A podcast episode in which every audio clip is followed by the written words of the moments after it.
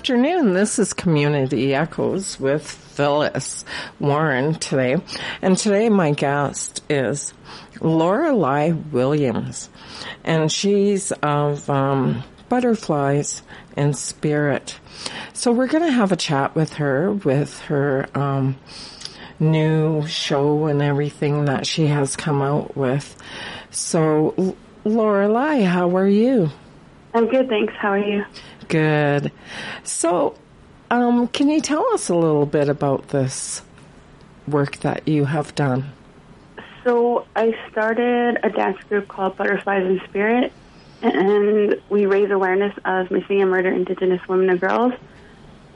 I started this back in 2012. Mm-hmm.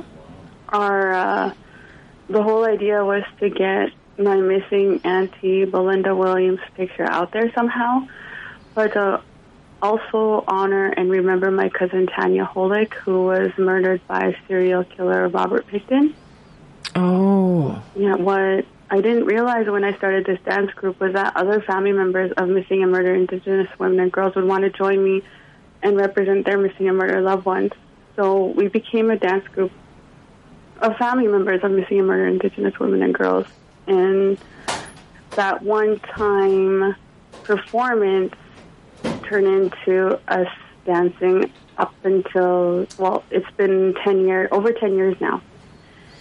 Oh my goodness. So do you guys go and dance all over the place different communities? Yeah we started in canada. We started to make our way down into the states and then we've gone as far as bogota colombia and more recently been going back and forth to mexico oh wow yeah so you're bringing awareness to these murdered and missing women Yeah, and actually, more recently, we started collaborating with dancers from Mexico as well, and we brought that performance to Mika's Two Rivers Remix Festival recently. Oh, wow. Well, that sounds really good. So, do you think by doing this you have brought more attention to what has occurred to the Native women by, you know, um, what was done to them?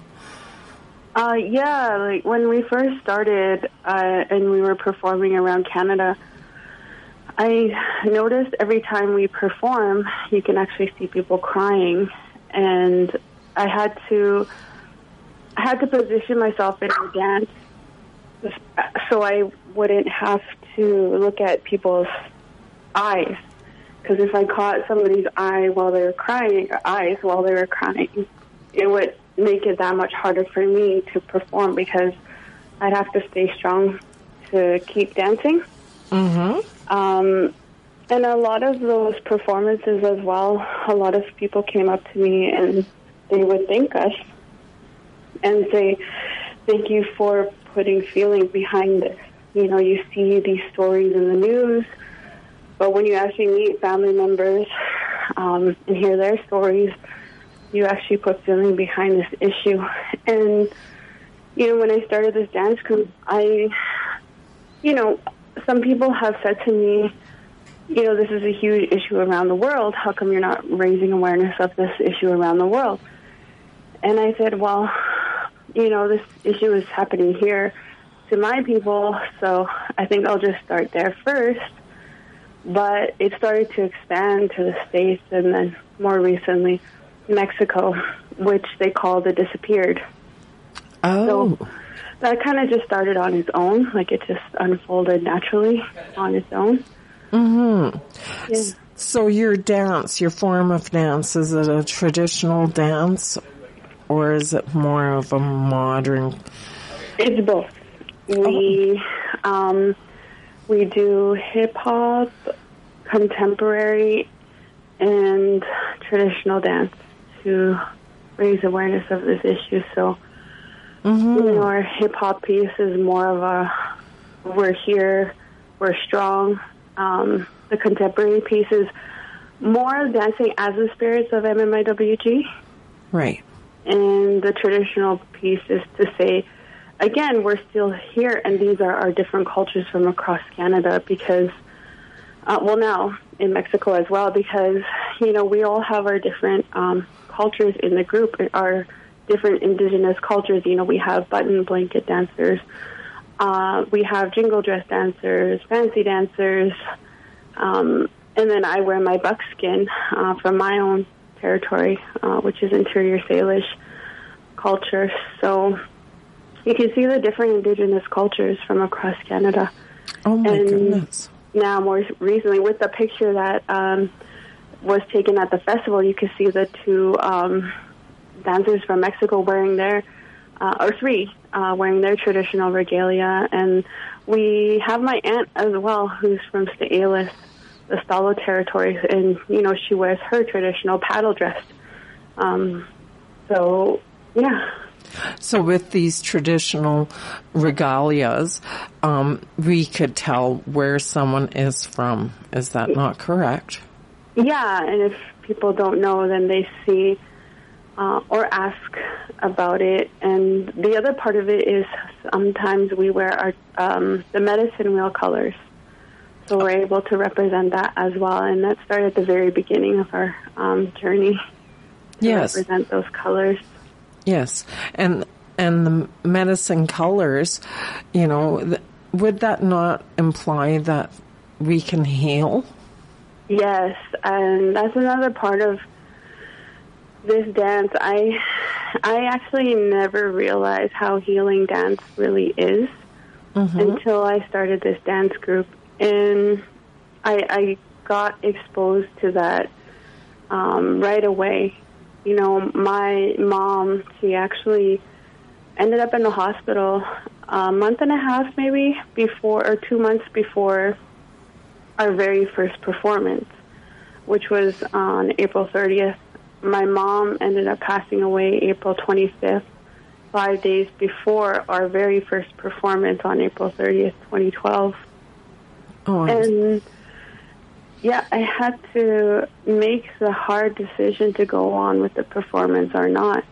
Mm-hmm. Um, but really, what really stuck out to me was you know, the fact that, you know, every time I went to go visit my mom after dance practice, um, anytime I walked into the hospital to visit her, she would always say, You look like you're missing aunt. You look like you're missing aunt.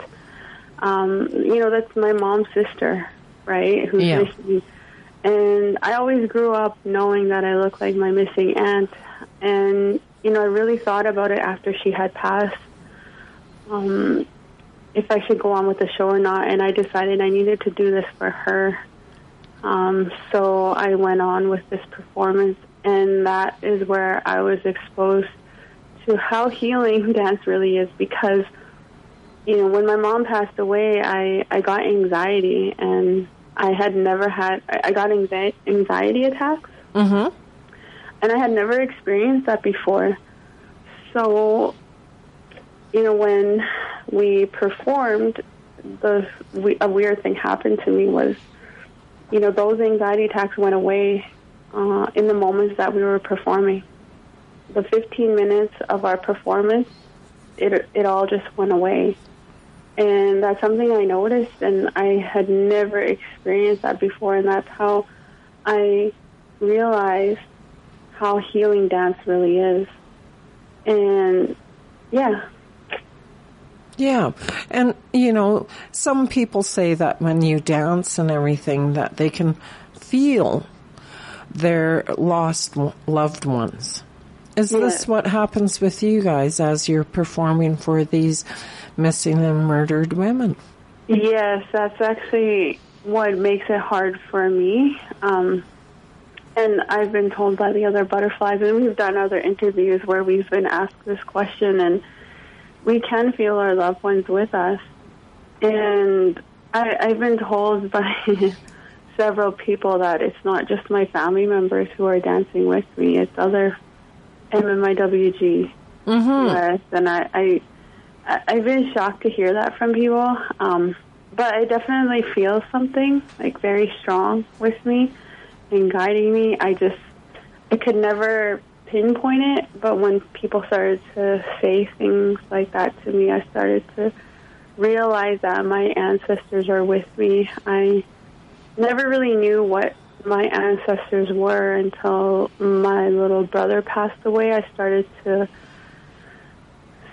see it a little bit. I started to um, recognize it a little bit, but you know, after my mom passed away, and then my dad two years after, I really started to notice how they're with me. Um, and then when people started to explain it more to me, I, I started to notice that. Yeah, and you see, with me, I, I go to Kamloops for the Kamloops usually regularly until COVID, of course. And I used to go there saying that I needed a cleansing of my body, my mind, and my spirit because that's how I felt with the drums beating and the dancing and, you know, y- you feel all of these things and I would come back to Prince George and I just felt so sound, you know, and, um, it sounds like you have that same experience with your dance troupe. Yeah, yeah, for sure. I, you know, raising awareness of this issue through dance is amazing, but it's also emotionally draining. Mm-hmm. So I actually have to do things um, afterwards. I have to do a lot of self care before and after performing. Yeah. But I always take advantage of any kind of ceremony um, that is cleansing or letting go or any of those things um, because those types of ceremonies really help me in the work that I do. Right. So smudging is one of them that you would partake in? Yeah, we definitely try to smudge before and after we perform. Mm-hmm. I know that really helps me. Yes, yes, because smudging is part of a cleansing for us.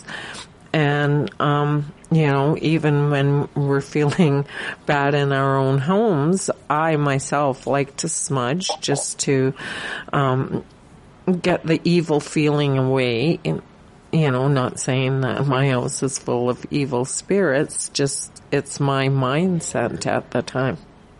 Yeah, yeah, for sure. I, I, in my culture, they do brushings, so if I can never do that, I I will do that as well. Yeah. So, do you guys have any plans of um, expanding this and carrying on? Well, actually, um, we've been asked by a group, or a lady, or a few people down in the states to start a group down there. We were in the process of actually doing that, but then COVID happened, so we weren't able to expand down into the states. Mm-hmm. I mean, it'd be amazing. We're already expanding into Mexico, Yes. you know, with our dancers from Mexico. Um, So we want to. It's just a matter of time, money, resources, people, and yeah. Yeah. Yeah. So, have you guys gone across Canada with this? Yeah. And how was that experience? Uh, we never went across like just in one shot.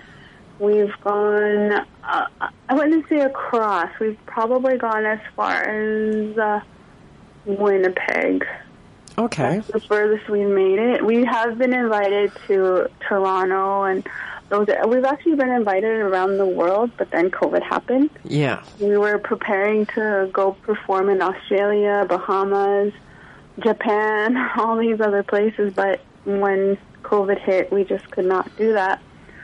But um, yeah, before COVID hit, actually, just a few days before the announcement of COVID and everything shutting down back in March 2019, was it? Yeah. Um, we had just returned from Mexico oh. and um, it, I think I think it was like two days later when they made the announcement that if anybody traveled abroad, that we had to self isolate and all this stuff, and um, yeah, so Yeah. So it it sounds like everyone is interested in, in what you you guys do and your message that you're carrying. yeah. Actually, we're we're um, planning a Latin American tour for the summer as well, and we're going to start fundraising for that. Um, we already have some resources to do this tour. We just need to do some extra fundraising for it. Right. But um, we're also talking about doing other tours. Um, I was just invited to a meeting recently, um, and hopefully that goes through. But I feel like we're starting to go more international. Yes. So how do you do the fundraising? Is it local or do you call upon a wider range of communities to help with this? We are a grassroots uh, dance group. We're we've never really um, we've never become a nonprofit society or anything like that. Um, so we've definitely relied on people from the community. Mm-hmm. Sometimes we have fundraisers. Sometimes um, we do get grants through other nonprofit societies. We're able to apply. Right. Um, we've been able to do it that way. Um, yeah, so through grants in the community, um, people like to donate to us as well. Um, so that's how we've been able to draw. And majority of our performances too, we we don't have a set fee. Like we'll perform anywhere.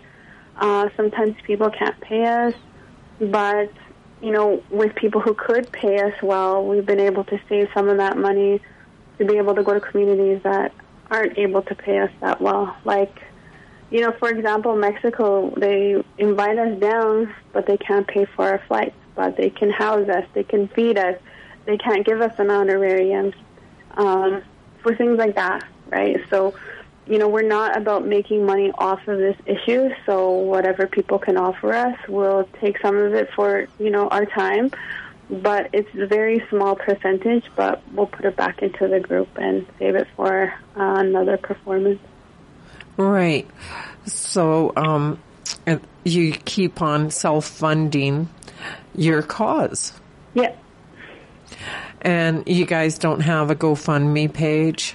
Uh, we have in the past, and again, that was for raising money for Mexico. And um, we started that quite a few years ago, and out of nowhere, somebody random, like a few years after we collect the money from it, it was still out there, and somebody donated like two years later, and I was like, oh wow, I didn't know this was still out there circulating. So we do kind of have one, but it was for um, our Mexico trip before COVID. Right. Yeah. So that's how you guys do everything is by donations, um, yep. trying to do fundraisers within your own communities. And then all that money goes for the trip. Yes. And if you guys are paid, then it goes right back into the dancers and um, to plan for other future trips. Is that not true? Yeah, that's true. Like, we were actually just invited to Dallas, and we thought that, you know, um, they were going to cover the whole thing, but they're, they might not be able to, so we're hoping to go to Dallas mid November. Um, oh. Yeah. So that's coming up. Yeah. We'll see what happens. I should know more. Mm hmm. About that. And so you have a few people in your community. That's obvious. That is also part of this dance troupe. So you guys share the burden of trying to plan everything? Yep. Okay. Well, right now we're going to take a short break and we're going to come back and talk to Lorelei more regarding this. So just hold on. Thank you. Tiptoe on gossamer into this magical land and watch the laughing moonbeams dance across your hand. Hi, I'm Gip Forster. Why don't we join hands and tiptoe into memories where stories are found and impossible things become possible? A journey woven with magic, a journey of the heart a journey that transcends time. Like Brought to you in part by Auto Magic starting November 25th here on 93.1 CFIS FM. What should you do if you suspect the abuse of an elder? If you believe someone you know might be the victim of elder abuse, turn your concerns over to the professionals and let them investigate. Do not confront a suspected abuser yourself. Let the professionals determine if abuse is occurring. The Prince George Council of Seniors has a list of numbers you can call and websites you can visit for more information. Pick up the list at the Seniors Resource Center, the corner of 7th and Victoria, or call 250-564 9100. At approximately 4 p.m. Monday, September 26th, Prince George RCMP attended a motor vehicle incident on the Hart Highway at Wise Broad Road. Investigators have determined a blue Pontiac Torrent crossed the center median and collided with a logging truck. Any witnesses or anyone who may have dash cam footage of the incident who have not already spoken with police are asked to contact the local detachment of the RCMP at 250-561-3300. Forecast from Environment Canada for today's showers. Wind from the south at 20k, gusting to 40, a high of 8. Mainly cloudy with a 30% chance of showers this evening. Clearing overnight. Wind from the west at 20k, becoming light near midnight, a low of minus 3. On Tuesday, mainly sunny. Increasing cloudiness in the afternoon with a 60% chance of showers. Wind up to 15, a high of 5, with a morning wind chill to minus 5. And we're back with Laura Lorelei Williams, and we were talking about her dance troupe. So, Lorelei, I was just wondering, um, how many members are part of this troupe, and how many go on these trips with you? We usually have about six to twelve that fluctuate. Mm-hmm. Um, more recently, we actually just lost one of our elders, so um, we kind of just took a break. Um, you know, it's going to be one year since she passed October 30th. So Oh. we haven't even really been doing performances the past year. Right. We only did our 10 year anniversary celebration on April 30th. mm-hmm. And then Nika and the Two River Remix brought in my dancers from Mexico over the summer. Oh. And so we were able to do that performance. Um, and then more recently, we got invited to perform on Disney's Alaska Daily with Hilary Swank. oh. So we didn't perform on their show. We performed for their cast and crew.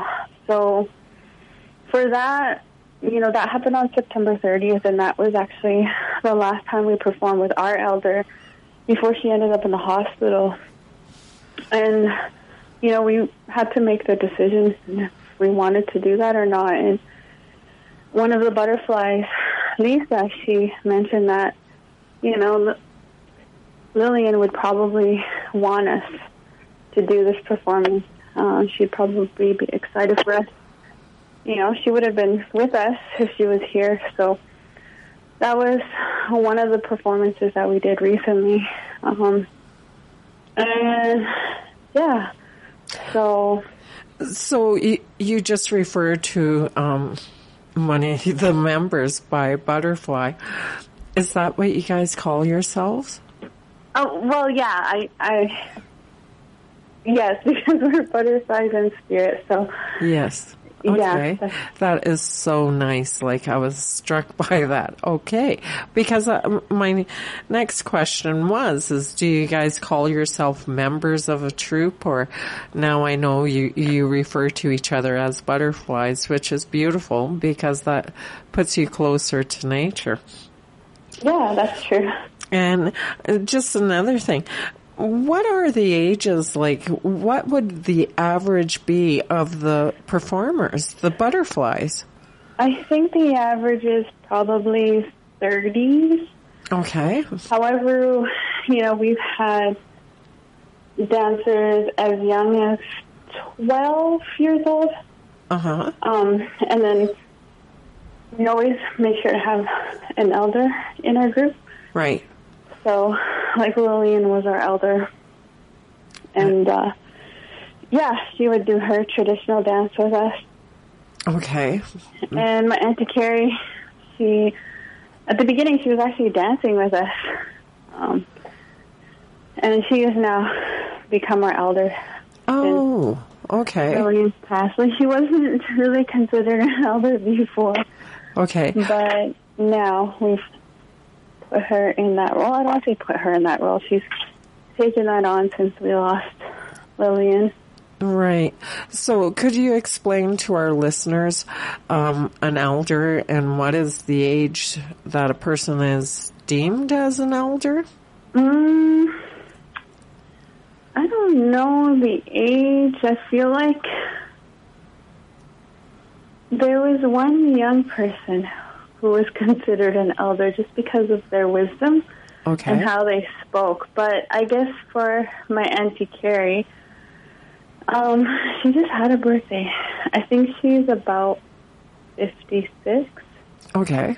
and you know, ten years ago we went to, or maybe she's sixty something. Anyways, ten years ago, we would never think of her as an elder. Um, but yeah, I've never really thought of the age Right. actually. Um, Yes. I think with Lillian, she was just automatically like, "I'm the elder," you know, type of thing. It's like, okay, yeah, we you know, see when- that. yeah, yeah, you know, uh, so um, a person who's deemed an elder usually is someone full of wisdom and experience, and that can help lead you. Is that not true? Yeah, and guide us, uh, especially in our traditional ways, um, because some of us don't never really had that, right? And you know, I say never because um, I I didn't even know my own traditional dances, but being in Butterflies in Spirit, our choreographer Madeline McCallum, she choreographed this piece, and that's when she incorporated the traditional dances. And a lot of us, we were kind of stumped. We're like, oh no, we don't know our traditional dances. And then she was like, well, you guys have some homework to do. So we had to all go out and learn our traditional dances from an elder or somebody that we know from our cultures. And yeah, that that's another part of butterflies and spirit. You know, we got reconnected to our own cultures. Right. So before this dance troupe, you had never danced before? Uh, no, not even not hip hop, not contemporary, not my traditional dances. Like I was never considered a professional dancer or anything like that. And it actually kind of stunned me. I honestly don't know why I thought of dance to raise awareness of this issue. But, you know, like the whole idea actually came to me when I was attending a vigil on October 4th, mm-hmm. 2011, actually. So I attended this vigil, this candlelight vigil for the Sister in, in Spirit initiative. Right. And this mother, Molly, she stood up and she spoke about her daughter who had gone missing recently. It was October 11th or October 4th, 2011. Right. Her daughter had just gone missing May 2011.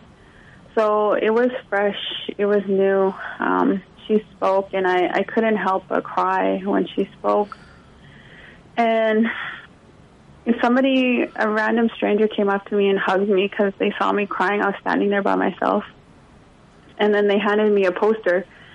Um, at that moment, we all started marching up um, Hastings Street from Canby and only half of the street was blocked off.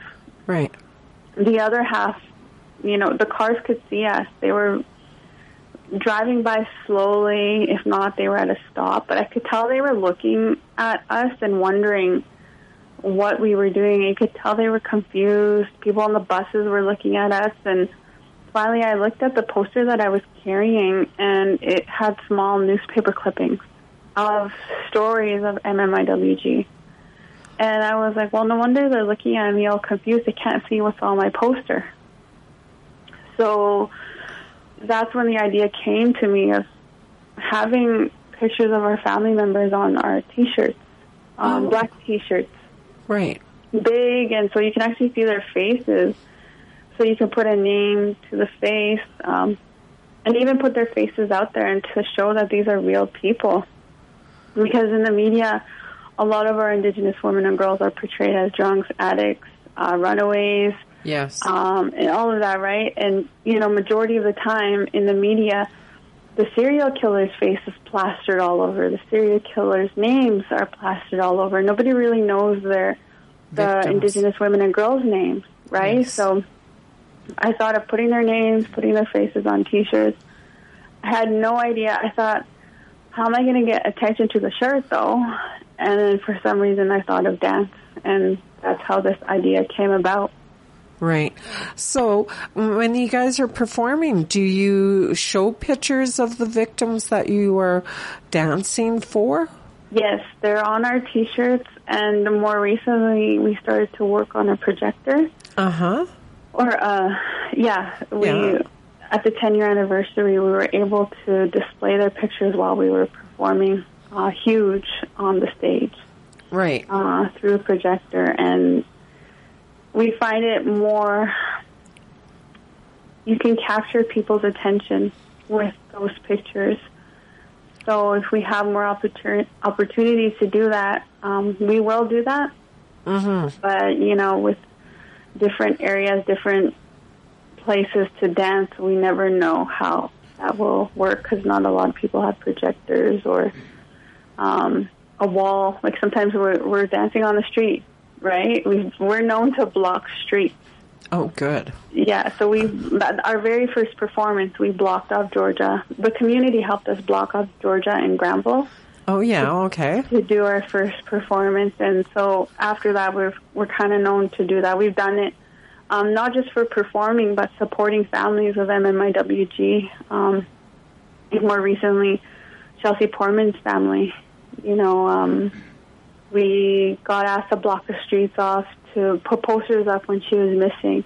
We got asked to block the streets off to put posters up of asking for tips of her murder.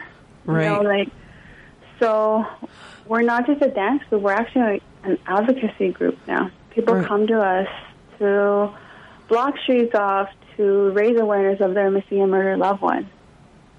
So to me, it's sounding like you guys are stepping up to the plate to get the name out, to get the picture out, because for some reason there is no RCMP involvement. Is that correct? Yes and no. Um, so a lot of families do come to us, you know, after making a report. Mm-hmm. They'll come to us because they're frustrated. They're saying the police aren't doing anything. They're not helping. They're not supporting. And you know, my loved one's missing. Can you help? Right. And that's when we'll help them. So, do you think the police should make a stronger voice when a native woman goes missing instead of saying, well, they're an addict, they're an alcoholic, they just went away, give them some time, they'll be back? Do you think they're sending the wrong message? Yes, we are dealing with racist police systems across the country. Um, and I can say that, you know, because, you know, in my missing aunt's case, she actually went missing back in 1978. And she was technically not even listed as missing until 2004. And it's not because my family didn't try to report her missing. They tried many times, um, only for the police to push them away.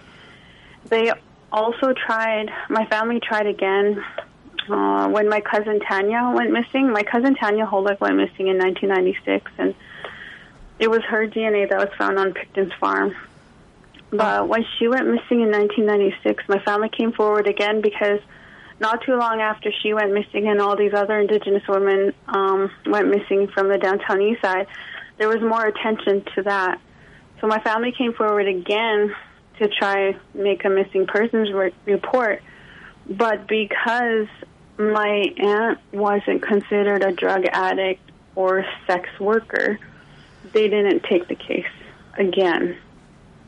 And even in Tanya's case, when my auntie Dixie filed her report, she was dealt with a racist um, VPD civilian clerk, Sandy Cameron. And this VPD civilian clerk um, said to her, She's probably just partying in Mexico. She's a drug addict. Nobody cares about her.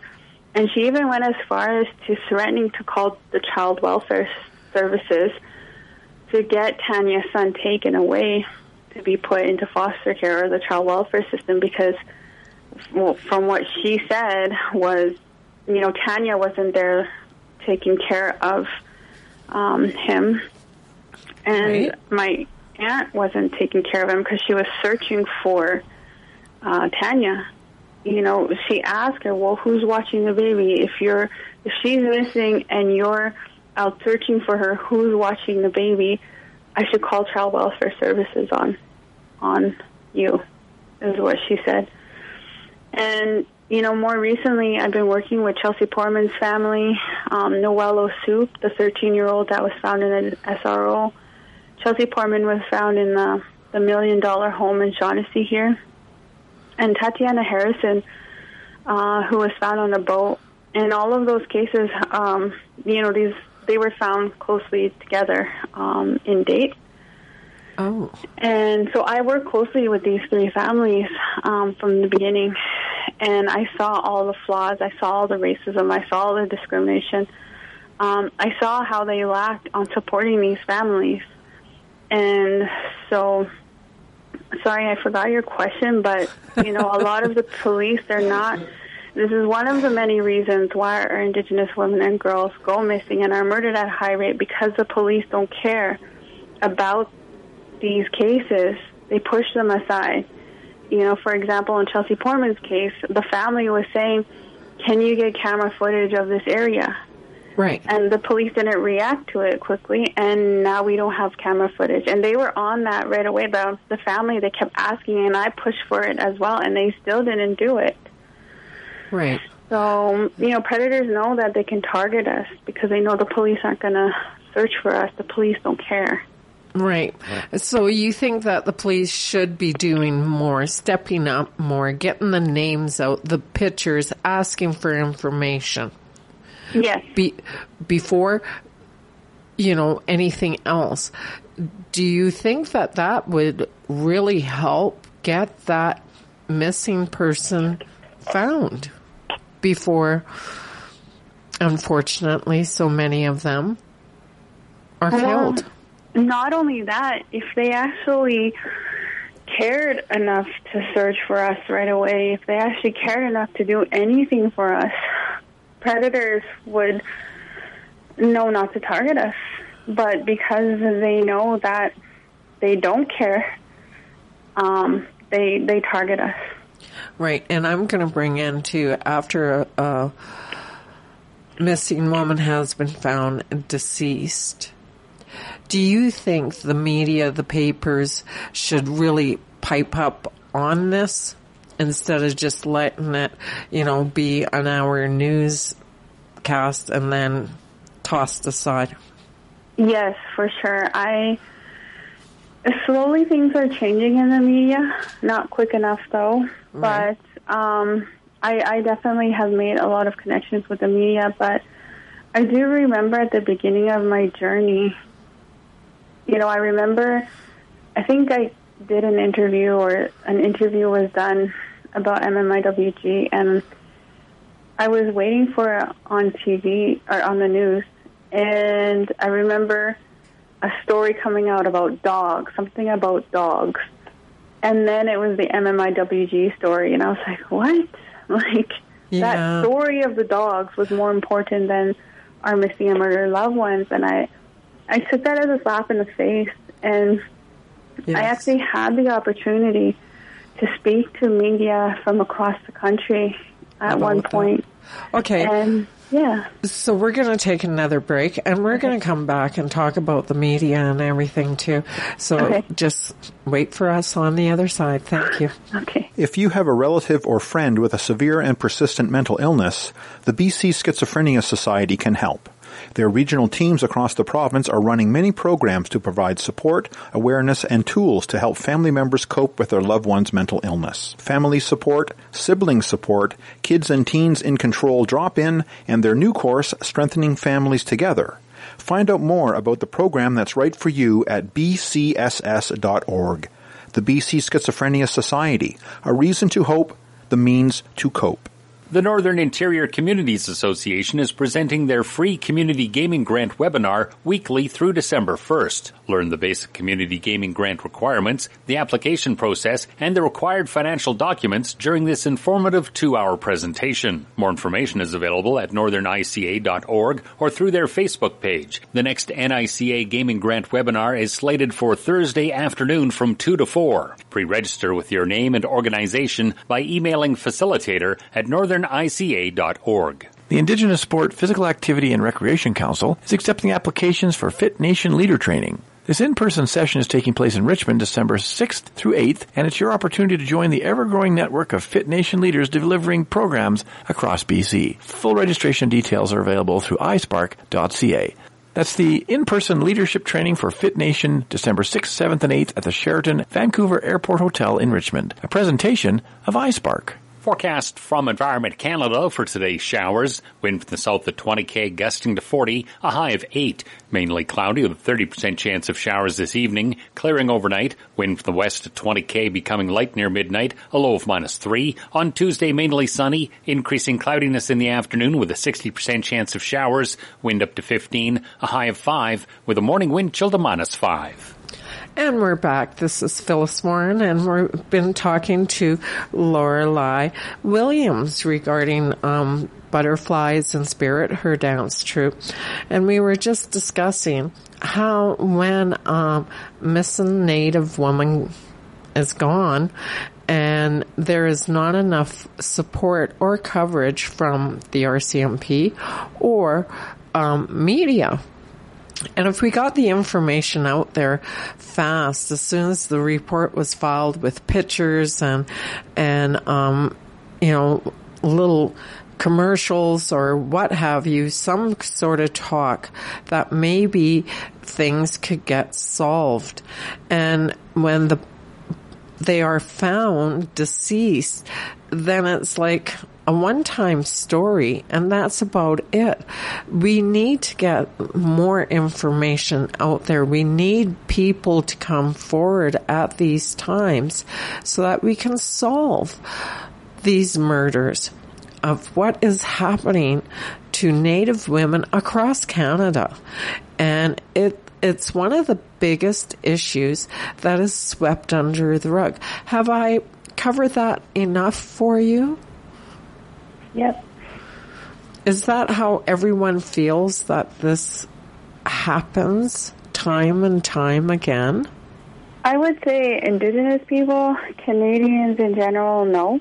Um, I have said this many times. We live in a racist country, and it was a paper by I think it was Kristen Gilchrist she actually did a paper where she compared three stories of missing Indigenous women um, in the Winnipeg area, I believe, and right.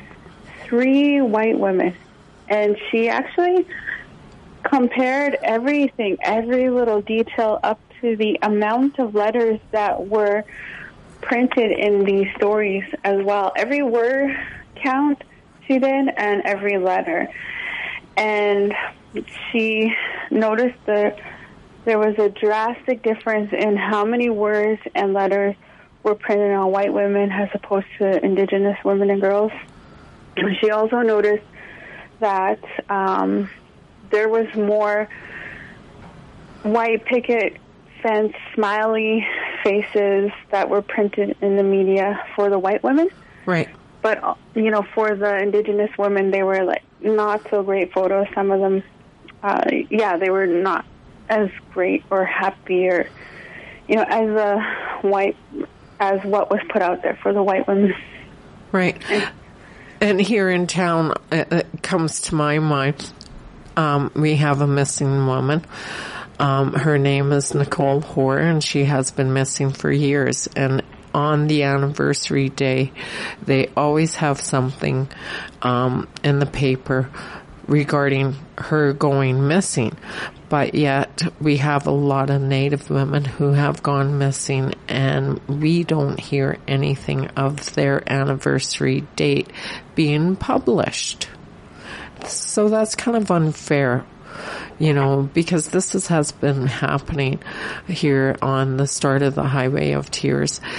Um, and I think if we got more information out there, the dates that these Native women went missing, that maybe it could trigger something from someone who was in that area. Do you not believe that that could be true? Yes, and I, you know, I, when I speak internationally, I actually mention the Highway of Tears. You know, when I, I speak at different places around the world and I bring this topic up, or I, that's what I'm asked to go for, they can't believe that we actually have a highway named after a missing and murdered Indigenous women and girls here.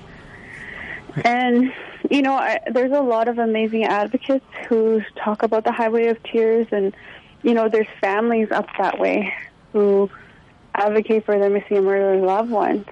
And, you know, it wasn't, uh, you know, I'm grateful for that. I, I respect them and um, support them as much as I can.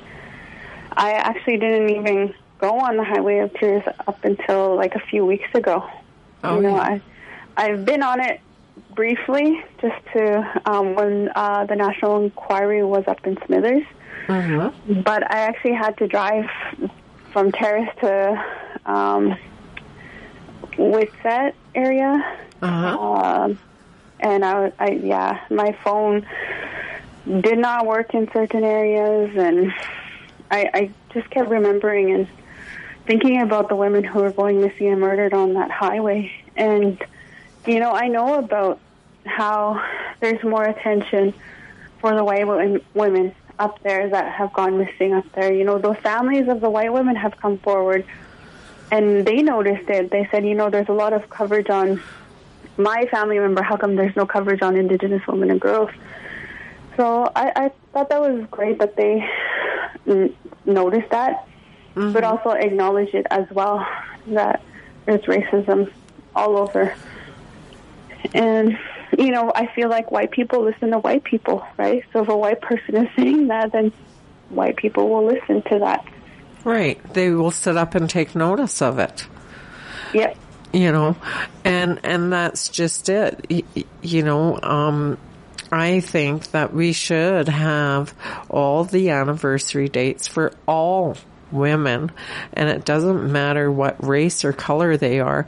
If they have gone missing they should honor that day and have a full-fledged story and pictures and information of the area that they have gone missing from in order to help get more information no matter how many years have passed Yeah.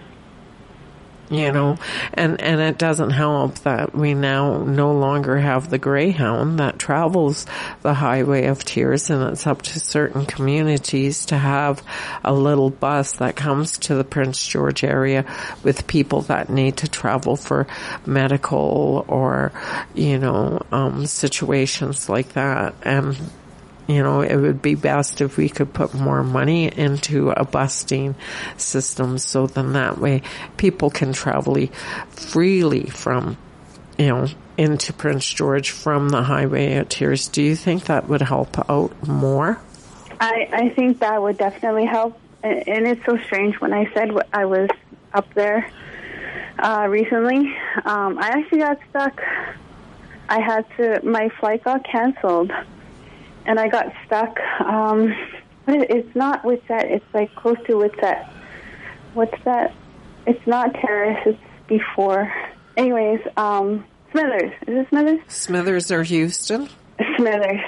So Okay. I got stuck there. I needed because my flight was canceled and the next flight out like I needed to get out that day and I got stuck there and I didn't know how I was going to go catch a flight in Terrace. Like I I needed to be on that flight in Terrace. They quickly switched my flight to Terrace to be able to get out that day, but I needed to get there and I had no idea how I was going to get there, but it just so happens that the hotel I was staying at offered to lend their truck to these other guys, and I had to make that decision to get in this truck with these guys. And but you know, after talking to them and figuring it all out, I did get in that truck with those guys. Thankfully, they were um, two lawyers, and um, you know, one from the states, one from here. Um, you know, we made sure I was going to be safe, me and my friends. Um, but they, you know, I explained to them the Highway of Tears, and you know, they were shocked. But also, they asked questions like, "Is it white people killing our Indigenous women?" And I said, "Yes." You know, I can go on about that, but also, I said it's the laws as well. We have racist laws. We have racist policies. We live in a racist society and a racist system, and that's why our Indigenous women and girls are going missing. And they were shocked to hear that, but they were asking, you know, about the laws. And you know, this these are two lawyers, one from Canada, one from the states, Right. and to get their view on it and get my view on this, it was pretty. It was pretty So it was, amazing, I guess you could say. it was kind of like an educational moment for both sides then, is that not right? Yeah. You know, um, so you made it safe with these gentlemen, but how how would an another person be able to do this without proper transportation? Yeah, exactly. I, you know, I was desperate. I needed to catch that flight, and I can't imagine living up there. You know, they have to go to their doctor's appointments or dentist appointments or, you know, those kind of things that, you know, we can easily get to here in Vancouver. You know, we have buses and stuff, but up there, it's harder to access. So, you know, I got lucky in that moment. Like, um, but uh, yeah, it definitely showed me something about how dangerous it is up there. You Yeah. know, when you need to get somewhere, when you need to get from point A to point B, and on that dark highway, Yes. um, or long and dark if it's nighttime, Yes. it's not safe. You know. Yes. And then there's massive forest and everything out there and it, it just makes you feel so tiny. And maybe that's why we cannot find our missing women. No, and you know, it, it kind of it reminds me of when I was 17. You know, I was in a desperate situation where I got stuck in the Chilliwack area in the Cultus Lake area. Mm-hmm. There was no buses, and you know, being a teenager, I needed to get back to Chilliwack, and I knew nobody. I was new. This was actually after Tanya went missing. And I moved there, so I didn't know anybody. And when I went to go meet some new friends, I didn't realize I was on the last bus. Um, making my way up there, that was the last bus to go back into Chilliwack. I didn't realize the buses had stopped early. Oh. When I tried to go back home because I couldn't find my friends, I had no way back, and I walked on that road for many hours. It was light out, and I got picked up probably around like one or two in the morning. You know, that last bus was at five o'clock. Wow. But that shows how long I was walking on that highway for, or that windy road. Mm-hmm. And, you know, I was so desperate to get home that I got in the vehicle with these two white guys as a teenager. And the first thing that they asked me was, Are you drinking? And I hadn't. You know, I wasn't drinking at all. Right. But the fact that they asked me that, that was the first question that they asked me. You know, that that says a lot right there. You know, like what if I was? Yeah. Yeah. You know, it, they wouldn't give you a ride. Is that what they were trying to get at? Or maybe they wanted to do something. Oh, yes. I, Yeah. yeah. That's that's the that's what I made of it. You know, after thinking about it after years. Um, but you know, I got put in that desperate situation and at that age, I wish I had known how to steal cars because it was scary. I didn't know if I was more scared of the people driving by in their cars or the animals in the forest. Right. And, you know, with the animals in the forest, at least you had a chance to scare those off and that they would take you serious, whereas some human beings would just laugh at it and think it's a big joke. Yes. You know, and so I am very proud to, um, meet you and talk with you regarding of how this all came about and what you're trying to achieve through dance. Are you hoping that it's going to make an impact for changes? Yeah. That's um that's been my hope since the beginning. And yeah, I I work on this issue every single day. And my hope is that I won't have to work on this ever again. You hope that one day you'll be able to retire knowing that things are in place to m- ensure that no one goes missing again. Is that it? Yeah, I, I wish and hope that a woman would never go missing or be murdered. Or I wish there was no violence towards our women, girls, 2S, LGBTQIA plus. That, that's my hope. I mean, you know, one person said said it to me so well. I was shocked to hear him ask me. Well, he asked me what my job was, and when I told him, you know, I do work around this issue, Mm-hmm. he looked at me. He was shocked. He was like, "Wow, you have a job forever." Oh, And I was like, "Oh my God, I think you're right." So, just that kind of response, I was just like, like I don't think this will be ending anytime soon. right. I want it to, but a lot of work has to be done. A lot of work and I think that's with individuals, with the community, with the RCMP, with the media. We need everyone to jump on board when a woman the- goes missing. And I, And the government. yeah, MLAs, you know, the government, everyone needs to get on board and we need to start doing something more sooner than finding the deceased body of a missing loved one. Yes. Do you think that uh, that um, we should have something put in from the government? Oh yes, yes. Like right off the bat, you know, there's there's policies. There's so many racist policies that are killing our indigenous people. Right. And Murray Sinclair said it so well. I can't remember his exact quote, but you know, he said you could take all the racist people out of their jobs in government, but those policies are still there that they follow, and that's what's that's the problem.